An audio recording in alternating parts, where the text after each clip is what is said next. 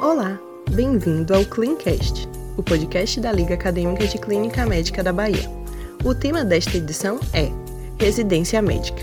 Aqui você vai encontrar informações sobre as principais áreas de residência e conhecer o mercado profissional em conversas com médicos. Olá, pessoal! Sejam bem-vindos ao ClinCast, o podcast da Liga Acadêmica de Clínica Médica da Bahia. Eu sou Maiana Macedo, estudante de Medicina da Universidade Estadual da Bahia, da UNEB, e hoje vamos falar um pouco sobre Residência em Medicina da Família e Comunidade. Oi, pessoal! Meu nome é Bruna, eu sou estudante da Universidade Federal da Bahia, e hoje a gente vai conversar com a doutora Caroline Fidalgo. Ela é médica de família e comunidade e homeopata, é professora do Departamento de Saúde da Família da UFBA, professora da graduação da Escola Baiana de Medicina e Saúde Pública e da pós-graduação em homeopatia também, é mestre em Tecnologia em Saúde pela Escola Baiana, é supervisora do Programa de Residência em Medicina de Família e Comunidade da UFBA até maio desse ano e ex-vice-coordenadora da Comissão de Residência Médica do Complexo Hospitalar Universitário Professora Edgar Santos. Seja bem-vinda, doutora, e desde já a gente agradece muito a sua participação aqui com a gente hoje. Se quiser nos falar um pouco sobre onde fez a sua graduação, como decidiu ser médica de família e comunidade, se teve alguma coisa que influenciou a senhora, fique à vontade. Obrigada pelo convite. Eu gosto muito de participar, já participei de algumas ligas. E, bem, eu sou formada pela UFBA, eu fiz minha graduação pela UFBA, entrei em 2000 e saí em 2006, e fiz a minha residência em medicina de família e comunidade pela Sociedade Olo, né? Na época que eu fiz a residência, a gente tinha poucos programas, a UFBA foi uma das pioneiras, inclusive, e eu optei por fazer pela Sociedade Olo porque eles tinham um complexo Vida Plena, que era um complexo já muito estruturado em termos de atenção primária, era uma unidade docente assistencial, e eu fiz minha residência lá. Na verdade, a minha vida na medicina de família, e aí você perguntou, né, como é que foi essa escolha, eu tinha muitas dúvidas, e eu acho que isso é uma coisa bem legal de falar para o estudante, né, para o estudante que está aí. A gente entra pensando o que é que a gente vai fazer, né, desde o primeiro semestre já fica a angústia, ai meu Deus, eu vou fazer essa faculdade, mas eu vou ser o quê mesmo depois? E eu tinha muita dificuldade de escolha. A verdade é que eu gostava de tudo. Então, ficava empolgada, eu passava pela pediatria, eu adoro pediatria, eu passava pela ginecologia, eu adoro ginecologia. Fiz estágio na Climério, Ave Maria, amava o estágio da Climério, professor Menezes, aquelas visitas, mas eu nunca gostei muito de cirurgia. Isso já era um ponto bastante estabelecido na minha vida, de que eu não ia ser cirurgiã. Tinha um pouco de aflição de ser cirúrgico, né? Me dava um calor, aquela coisa, aquela roupa, enfim. Mas eu tinha muitas dúvidas, eu pensava em fazer clínica médica. E aí eu ficava ali entre endócrino, nefro, mas um ponto bem interessante de dizer, não me via muito dentro do hospital. Eu gostava muito dos ambulatórios. Então, assim, eu me via muito como acompanhando os pacientes, conversando, né, saber o que aconteceu depois. E aí, no quinto ano, lá pelo quinto ano, sexto, eu estava nesse dilema. E eu descobri a medicina de família e comunidade pesquisando. Não era ainda uma especialidade tão difundida quanto hoje. Graças a Deus, a gente teve uma evolução muito grande em termos de divulgação, ampliação de vaga, estruturação de programas de residência. Fui conversar com a professora, eu sempre conto essa história, que eu acho bem legal. É muito importante vocês terem na faculdade um tutor, um mentor, uma pessoa que vocês possam tirar dúvidas, perguntar mesmo, pedir orientação, e eu fui conversar com a professora Lorene, que ela está aposentada agora, era professora do Departamento de Medicina Preventiva, e aí eu dizia para ela, professora, eu não sei se eu faço preventiva, medicina de família ou clínica médica, eu estou nesse... E aí conversei bastante, e ela disse, minha filha, se você gosta de medicina de família, eu acho que você vai fazer medicina de família, porque me deu várias explicações, e uma das explicações é um pouco essa, assim, né? A clínica médica, ela tem uma abordagem muito individualizada, né? Fora que o clínico, ele atende basicamente adultos. né? Então, tem essa restrição, não só pela individualidade do paciente, mas pela restrição da faixa etária. A medicina de família, independente do ciclo de vida, de gênero, e é uma especialidade longitudinal, que se acompanha a pessoa ao longo da vida, né? Fora que a gente tem essa abordagem integral da saúde, então a gente também não segmenta por patologia, né? Que é outro, vamos dizer assim, outra diferença, e tem uma ampliação dessa visão. Então a gente enxerga o paciente dentro de um contexto familiar, comunitário, social, psicoemocional, né? Então é uma abordagem, eu diria assim, menos biomédica, talvez menos assim mecanicista, né? A gente tem hoje a medicina muito voltada para essa parte anatômica, morfofuncional, né? E a medicina de família, ela tenta abordar de uma forma mais ampla, né? A saúde. E conversando, eu pensava um pouco em preventiva e ela me dizia, preventiva é muito mais... você vai ter uma abordagem muito mais de gestão, né, de epidemiologia, e eu gostava muito de clínica. Então, eu tinha muita certeza de que eu gostava de clínica, eu queria atender paciente, mas eu não gostava de hospital. Então, assim, foi mais fácil quando eu entendi que a clínica médica, ela tem muita atuação em emergência hospitalar, né, e a medicina de família é esse acompanhamento mais longitudinal. Fora que a gente é a porta de entrada, né, para o serviço de saúde, então a gente atende nas unidades básicas. A gente vai falar provavelmente um pouquinho mais para frente que a gente não se restringe ao atendimento na unidade básica, mas a gente tem esse papel de acompanhar o indivíduo ao longo da sua vida. E isso era o que eu mais queria, que era acompanhar a vida da pessoa. Eu gostava de sentar, conversar e saber o que aconteceu depois.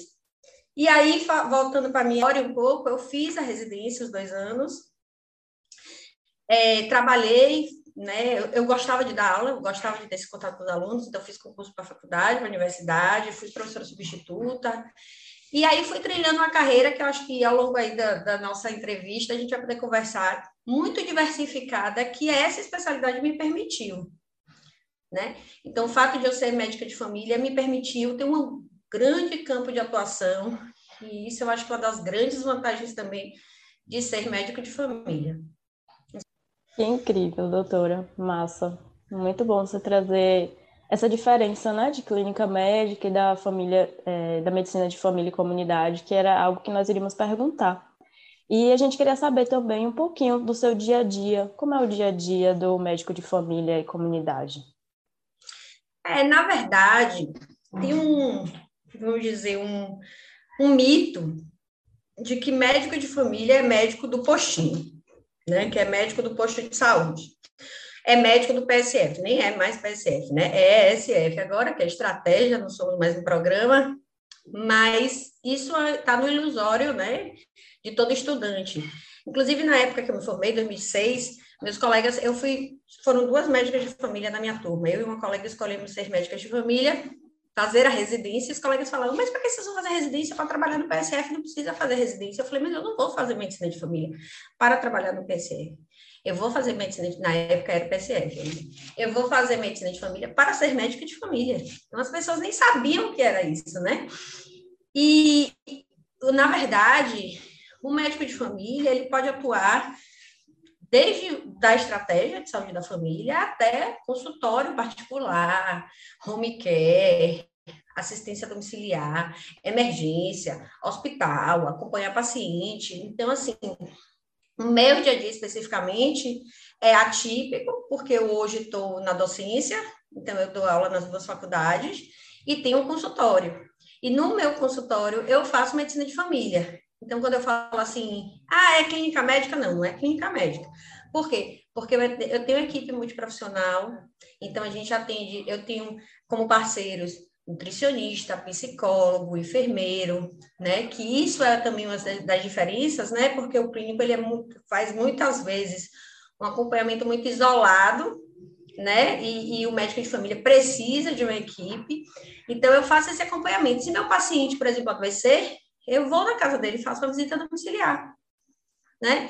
Se o meu paciente internar, como já aconteceu comigo, eu tive uma paciente que teve uma trombose, e ela se internou em um hospital particular de Salvador, E eu fui até o hospital para saber quando é que ela podia ter alta, pedir, ajustar a medicação, discutir com os especialistas. Então, na verdade, o dia a dia do médico de família depende do que ele escolher, né? Eu já trabalhei, hoje em dia, tudo isso que eu estou falando para vocês é particular, mas eu já trabalhei em planos de saúde como porta de entrada para o serviço.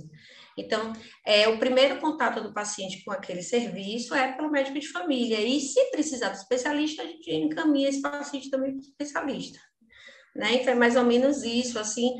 O mais importante é a gente ter clareza de que médico de família não tem como único campo de atuação a estratégia de saúde da família, né? A gente tem ampliado muito nossa atuação, porque cada vez mais a assistência suplementar tem visto que o acesso via médico de família das pessoas, ele é muito efetivo. Então, mais de 80% das patologias, dos problemas de saúde, porque não só enquadrados em patologias, porque a gente tem todo tipo de problema, podem ser resolvidos por um médico de família. Então, isso também ajudaria a diminuir o custo, porque eu não preciso ir ao especialista se eu tenho uma cefaleia simples que meu médico de família pode dar conta, né? Então, cada vez mais esse campo tem se ampliado para a atuação dos médicos de família. Muito esclarecedor, doutora. Muito bom. E como funciona a entrada na Residência de Medicina de Família e Comunidade? A prova, ela costuma ter uma concorrência muito grande? Então, infelizmente, durante muito tempo, a gente tinha muitas vagas ociosas. Então, na verdade, a nossa concorrência era muito pequena. A gente tinha muitas vagas com poucas pessoas, poucos egressos interessados. Muito, eu acho, por conta disso, dessa concepção equivocada de que medicina de família eu não preciso ser especialista. Isso é uma coisa importante. O médico de família é um especialista em pessoas, é um especialista em cuidar das pessoas e não das doenças. Então, existe um olhar próprio do médico de família. A gente aprende a fazer a medicina centrada na pessoa. E isso exige técnica, isso exige ferramentas de abordagem familiar. Então, durante muito tempo, não se compreendia de que, quando eu saio da faculdade, eu não estou preparado para fazer este trabalho. Eu preciso das ferramentas. E a residência é a melhor forma de preparar esse médico para isso. Mas o que acontecia? Como não se divulgava, não se compreendia, essas vagas ficavam muito ociosas. Graças a Deus, né? E você falou aí, eu sou ex-coordenadora, como é que a gente fala? Supervisora do programa da UFBA, né? Fica claro que eu sou ex, não sou mais, desde maio. O programa da UFBA agora é professor Othon Abreu, que é o supervisor, ele era vice, né? Quando eu era supervisora. E, graças a Deus, a gente tem tido cada vez mais, eu diria de uns 5 anos para cá, procura pela medicina de família. E eu acho que isso muito graças à inserção no currículo, à própria divulgação da Sociedade Brasileira de Medicina de Família. Então, a gente tem uma sociedade de especialidade que é responsável por nossa prova de título de especialista, né? Então, assim como as outras especialidades, nós temos, sim, que fazer os 2 anos de especialização. Então, o acesso não é uma concorrência muito grande, mas é uma concorrência que vem aumentando, né? Eu diria que antes nós saímos de vagas ociosas para vagas limitadas, ou seja, eu busquei na internet, né, para me atualizar, e no ano de 2020, no SUS Bahia, a gente teve a concorrência de quase 3 para 1, para uma residência que antes ficavam ociosas as vagas, né? Então, isso é muito legal.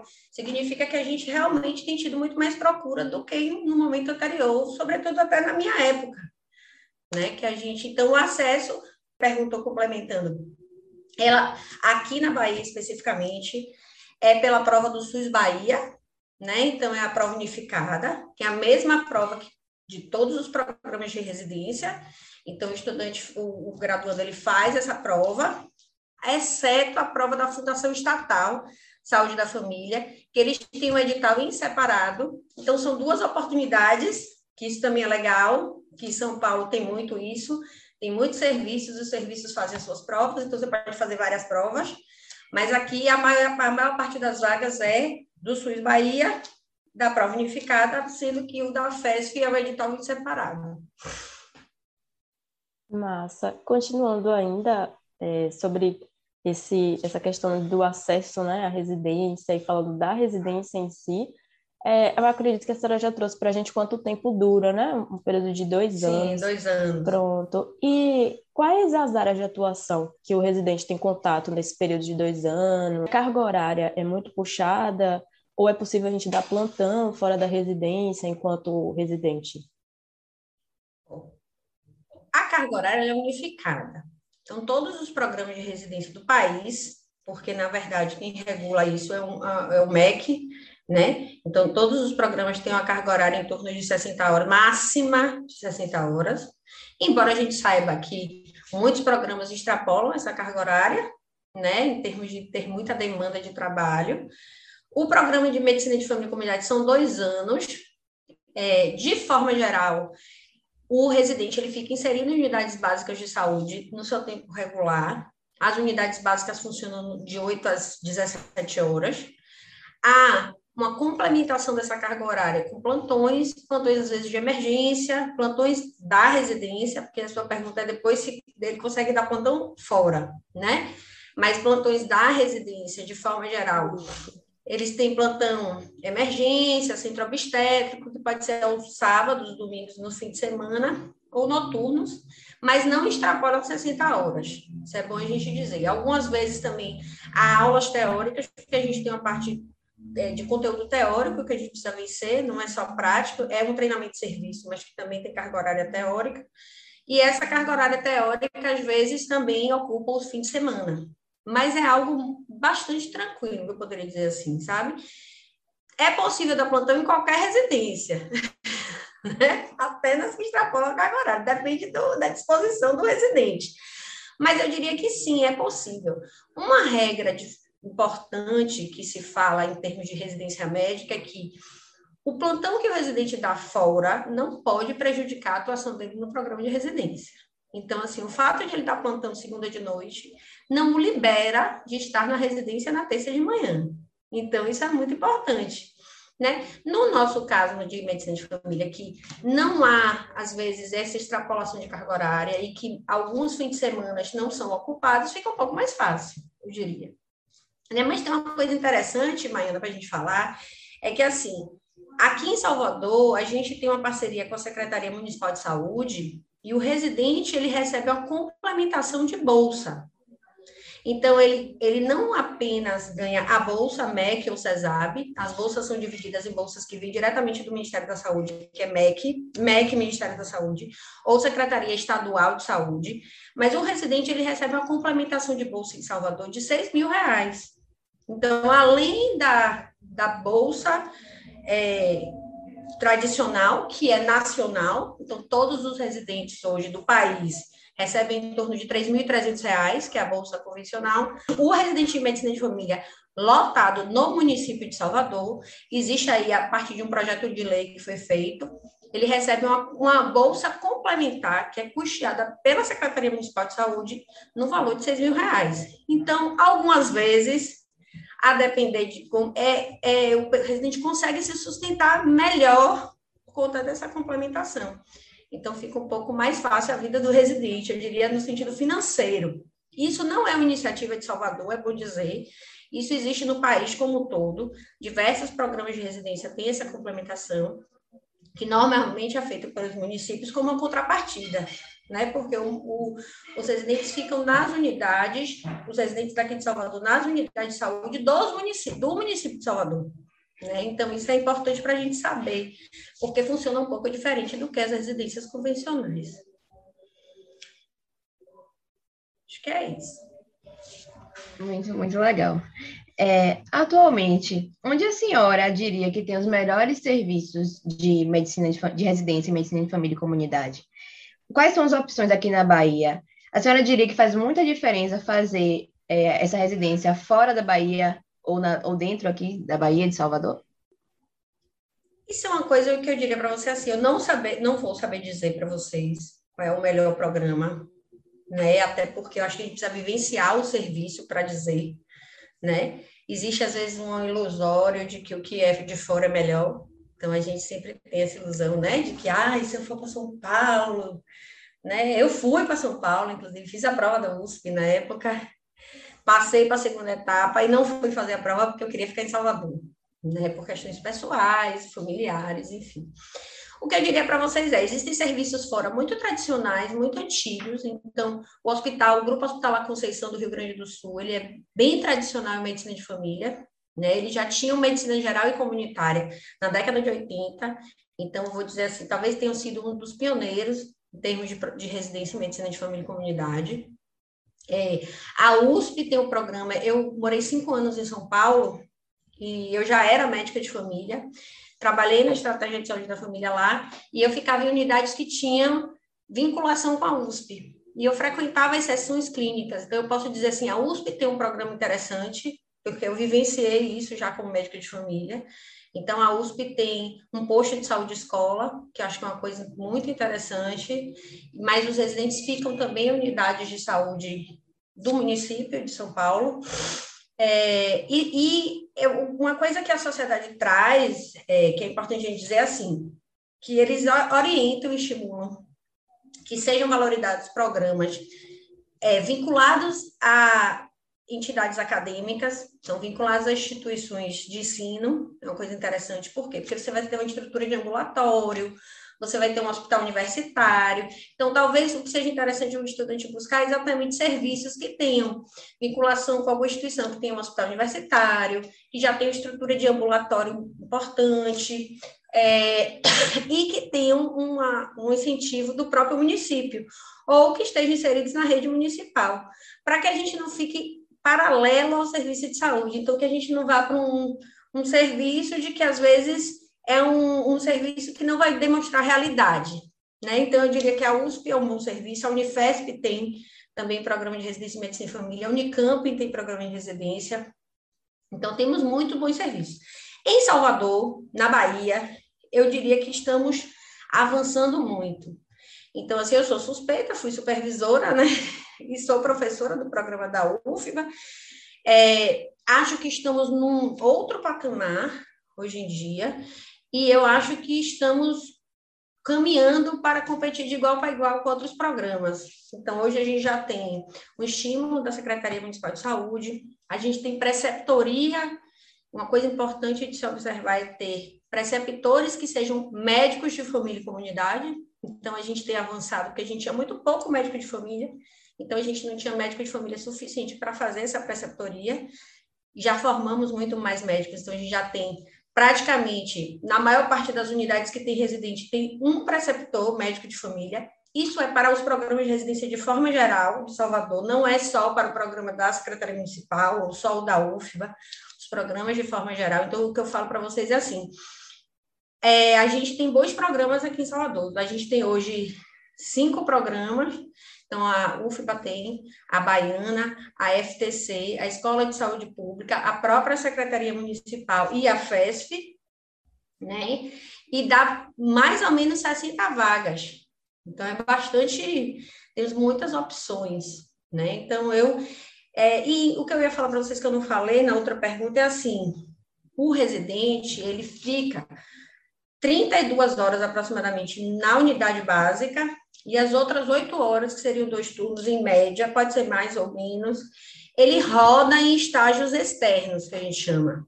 Então, esses estágios compreendem pré-natal de alto risco, acompanhamento da criança, às vezes na própria unidade, às vezes a gente busca um serviço fora, saúde mental, então em alguns CAPs, ou em serviços próprios da universidade, dermatologia, o que mais que eu vou me lembrar? Reumatologia, áreas bem centrais que a gente entende de que exige um treinamento dele, né?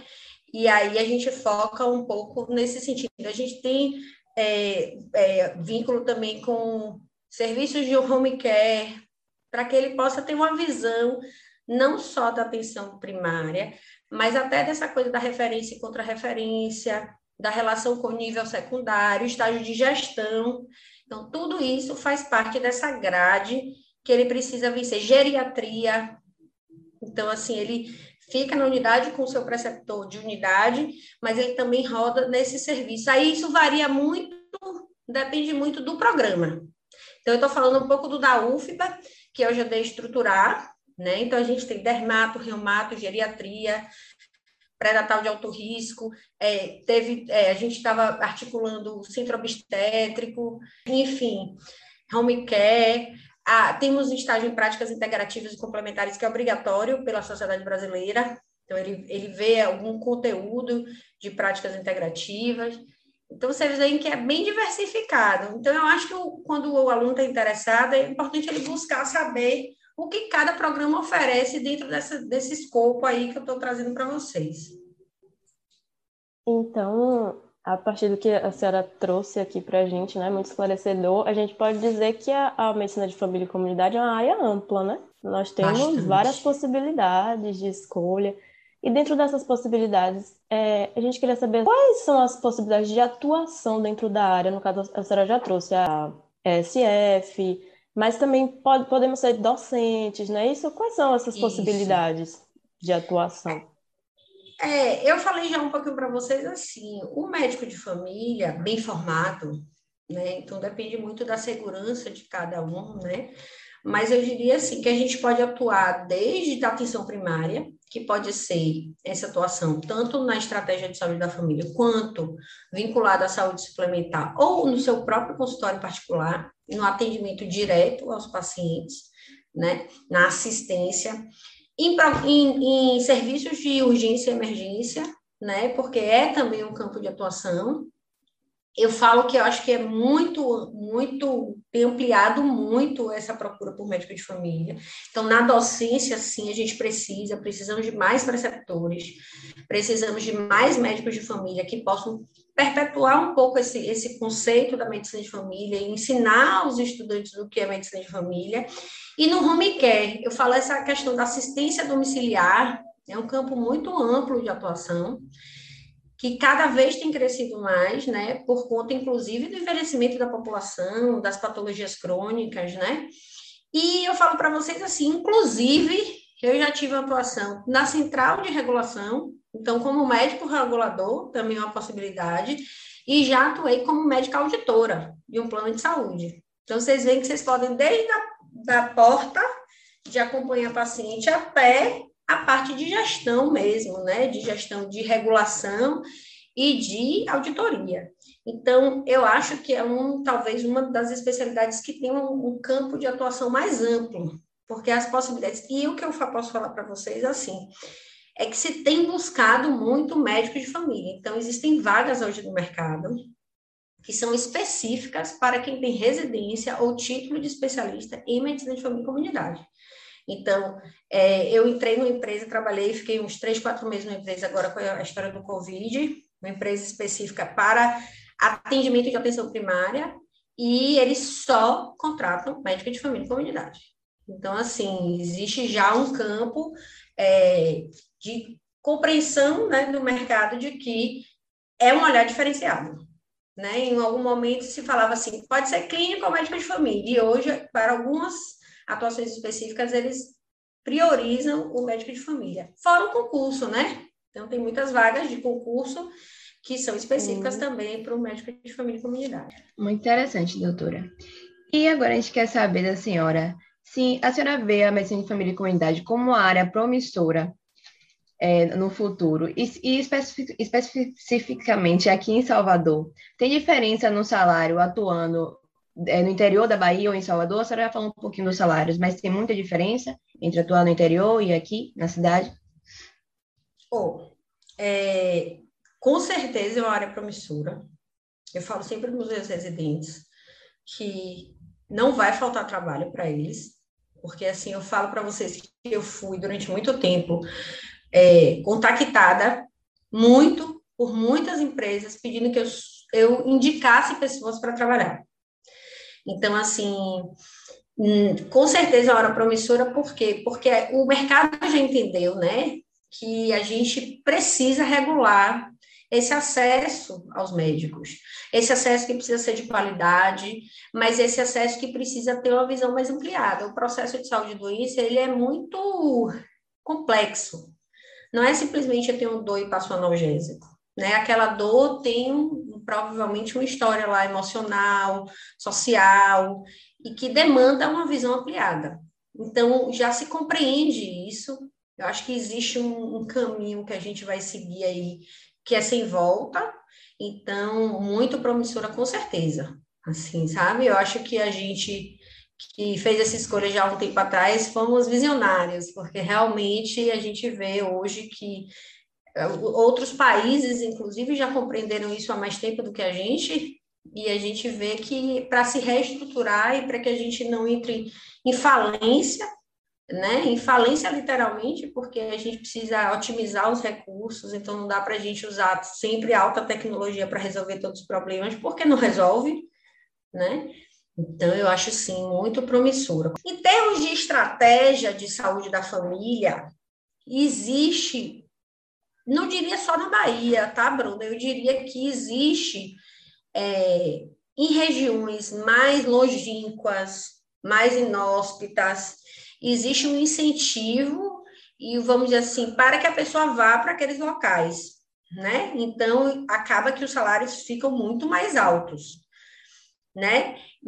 E às vezes, enfim, existe incentivo, inclusive, de moradia, enfim, né? E aí sim fica um salário um pouco. Mas, via de regra, os salários para médico de família são bons e não existe mais tanta diferença entre a capital e o interior. Alguns municípios conseguem oferecer uns salários, né, um pouco maiores, mas eu acho que hoje em dia a gente está caminhando para uma isonomia maior. É muito interessante porque eu tenho visto que na assistência suplementar, que antes não se valorizava o médico de família, né, eles estão tentando equiparar com os salários que o SUS tem oferecido para o médico de família. Então, inclusive na assistência suplementar, os salários têm sido um pouco mais elevados do que no outro momento, que significa uma valorização do próprio mercado em relação ao profissional, né? Então, assim, mas sim, em algumas cidades específicas, que são regiões muito distantes, de difícil acesso, esse salário pode dobrar ou triplicar, mas isso são exceções, eu diria. Pronto, doutora, muito bom. Já que estamos falando sobre o mercado de trabalho, né, sobre a questão salarial e tal, seria interessante também a gente saber um pouco sobre o médico de família e comunidade recém-formado. Como é a inserção no mercado de trabalho? Você fala recém-formado da residência ou recém-formado, o médico recém-formado graduando? Recém-formado da residência, como médico de família e comunidade mesmo já. É como eu estava falando, Maiana, para vocês, o mercado ele tem demandado tanto, ou seja, tem tanta procura, que eu não vejo nas propostas exigência de tempo de atuação, né, experiência prévia, né, assim como nas outras residências, eu diria para vocês, sabe, o fato de ele já ter feito os 2 anos de residência, já valida que ele é um especialista, né, então eu acho que não faz muita diferença. Há uma promessa em algumas propostas de você fazer um plano de carreira. Então, quanto mais tempo atuando como médico de família naquela instituição, você teria incentivo. Incentivo para que você fique, né? Porque a gente sabe que um problema também grande é que a gente tem essa oscilação, né, de profissional. Então, o profissional está aqui no município, aí o município do lado oferece um pouco mais, ele vai para o município e aí não vincula com a comunidade, não fica tempo suficiente para fazer um bom trabalho. Então, existe em alguns locais essa proposta de que ao longo do tempo, você ia recebendo adicionais no seu salário por tempo, né, de vinculação. Mas na largada, né, que eu acho que de alguma forma não é nem muito justo, mas na largada, o residente que acabou de sair, um profissional que tem um pouco mais de benefício, eu não vejo muita diferença em termos, inclusive, salariais, sabe? Seria... Ter a residência já seria um grande pré-requisito para poder atuar, e aí ele já estaria apto para qualquer cargo. Entendi, massa. Uma coisa que eu não falei, desculpe interromper vocês, e que eu acho que é interessante, que eu não sei se vocês perguntaram, eu pulei. se existe R3, R4, né? Tem uma pergunta nesse sentido de como pré-requisito para outras residências. Né? Não tem, acho que tem alguma coisa assim nesse sentido que acho que é interessante a gente dizer. A medicina de família, em alguns locais, tem R3, não existe R4, mas existe R3.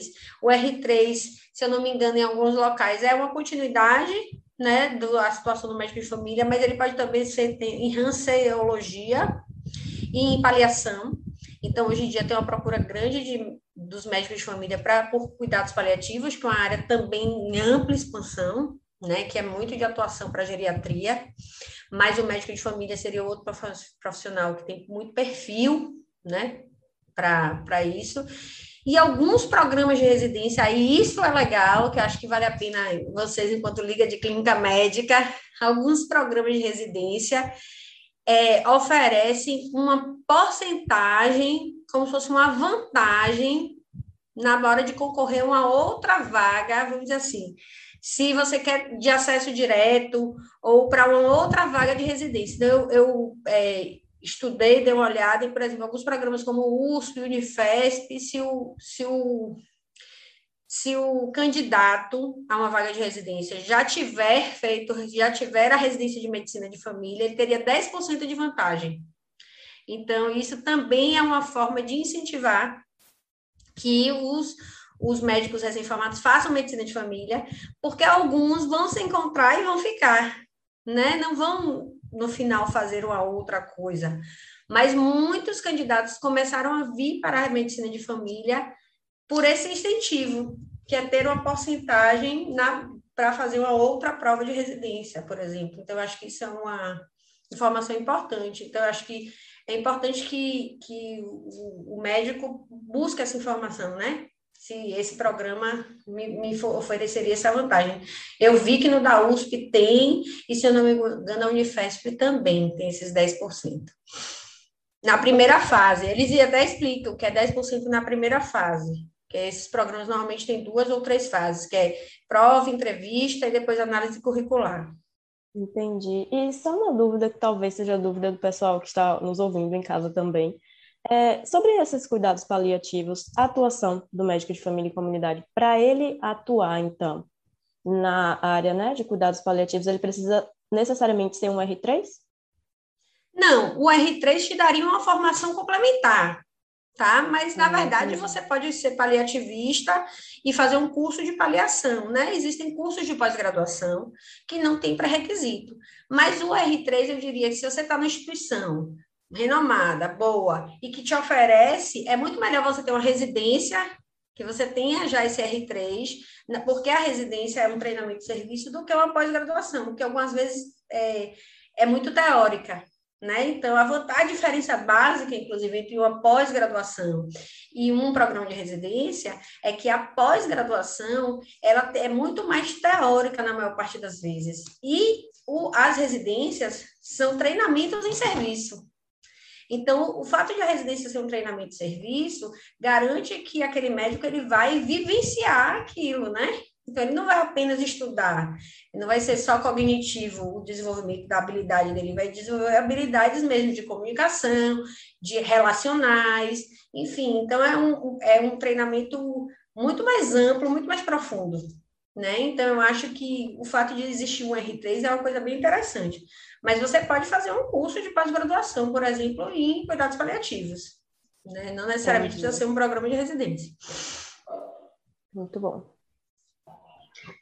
Agora, doutora, para finalizar, a senhora teria alguma mensagem que a senhora gostaria de passar para um estudante que pensa em fazer medicina de família e comunidade? Então, eu diria assim, eu sou muito suspeita, gente, para passar essa mensagem, porque, assim, eu fiz uma escolha consciente, né? Muita gente acha que quem vai para a medicina de família é por falta de opção. E cada vez mais isso tem caído por terra. A gente tem excelentes residentes hoje, inclusive excelentes egressos. Eu falo da própria Universidade Federal da Bahia. Às vezes, os melhores alunos das turmas têm optado, e eu falo com muito orgulho sobre isso, pela medicina de família, por compreender por se enquadrar nisso tudo que eu falei até aqui, né? Então, o que eu diria é assim, é muito difícil para o estudante escolher, existe uma pressão social muito grande, né? E aí, você vai fazer o quê? Vai ser o quê? Ai, vai ser médico do postinho, a gente ouve isso, né? Então, é preciso ter uma determinação muito grande. Então, o que eu falo é assim, se você acha que você tem perfil, experimente, sabe? Porque a gente, às vezes, vive sobre muita pressão na faculdade. A gente sai já querendo fazer residência, se cobrando de saber, de fazer, correndo contra o tempo. Mas eu acho que, às vezes, a gente se expor e tentar e testar, porque você não tem nada a perder, né? Você faz, você testa, você vivencia e você vai saber se aquilo ali é para você ou não, né? Então, dê a chance, que eu diria assim. Eu acho que a gente tem que tentar. E não se influenciar pelo que as outras pessoas dizem. Então, eu falo para vocês, durante muito tempo eu me senti um ET. Quando eu estava na faculdade, eu gosto de falar de mim, do meu exemplo, porque eu acho que é o exemplo de muitas pessoas.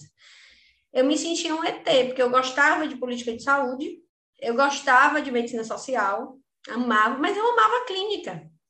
E aí você fica meio rotulado, né? Ou é a galera da clínica ou é a galera da preventiva, tipo, né? Mas eu gostava da clínica muito. E eu encontrei na medicina de família tudo isso que eu buscava. Então, assim, só que, de alguma forma, é andar um pouco contra a maré. Porque se espera que você seja um especialista. Mas nós somos especialistas. Nós, médicos de família, somos especialistas em gente. Somos especialistas em cuidado integral à saúde. Então, assim, a gente precisa se empoderar e valorizar o nosso conhecimento. Então, eu diria para o estudante que existem muitos outros como você, né? Quando a gente quer e a gente entende que aquilo ali não vai faltar no emprego, sabe? A minha visão é assim, a gente não precisa ficar inseguro. Se a gente é um bom profissional, independente da escolha que a gente faça, a gente vai ser reconhecido e a gente vai conseguir fazer um bom trabalho. Então, assim, o que eu diria é tentem, busquem informação, procurem. Eu estou à disposição, inclusive. Eu sou muito procurada pelos estudantes, principalmente quem passou comigo, para pedir orientação, esse tipo. E eu acho que esse trabalho que vocês estão falando, eu queria parabenizar a Liga, né? Agradecer que a Liga de Clínica Médica chame a Medicina de Família para dialogar, porque eu acho que a gente tem muito a contribuir, trabalhar junto, e eu acho que esse tipo de informação que a gente está passando aqui, ela é muito importante, porque os estudantes não têm esse conhecimento, né? Então, a gente saber e difundir, sugiro que vocês difundam, eu também quero difundir no meu Instagram, porque a gente saber que existe essa especialidade, como funciona, todos esses detalhes que, às vezes, você buscando no Google, você não acha, é muito importante. Então, a minha mensagem é, vale a pena, não fiquem inseguros, e como você que pensa em fazer medicina de família, tem muitos outros iguais a você. Então, assim, hoje em dia eu não me sinto mais um ET, digo para vocês, hoje em dia eu sei que eu tenho uma tribo que é minha, tem um campo de atuação, e fora de Salvador, a gente tem muito bons médicos de família, pesquisadores, se vocês buscarem, tem muita gente nas universidades fazendo um trabalho fantástico de divulgação, de estudo em relação ao impacto da medicina de família. Então, assim, podem vir para o nosso lado da força que vale a pena. É isso, gente. Muito bom, doutora, muito bom mesmo. Foi excelente. E em nome da Laclin, gostaríamos de agradecer pela participação da senhora aqui conosco, uma conversa muito rica, esclarecedora. E acredito que muitos estudantes têm interesse pela área, assim como eu, né? Eu estou captando mais para o meu lado da força. Olha, vou guardar essa frase que a senhora trouxe, nós médicos de família somos especialistas em gente. Nossa, muito bom. E obrigada mesmo pela participação da senhora aqui com a gente. Eu que agradeço, eu que agradeço. Muito obrigada, doutora, foi realmente muito bom. Muito rico. Muito obrigada pela participação. Obrigada por ouvir o ClinCast. Esperamos que você tenha gostado.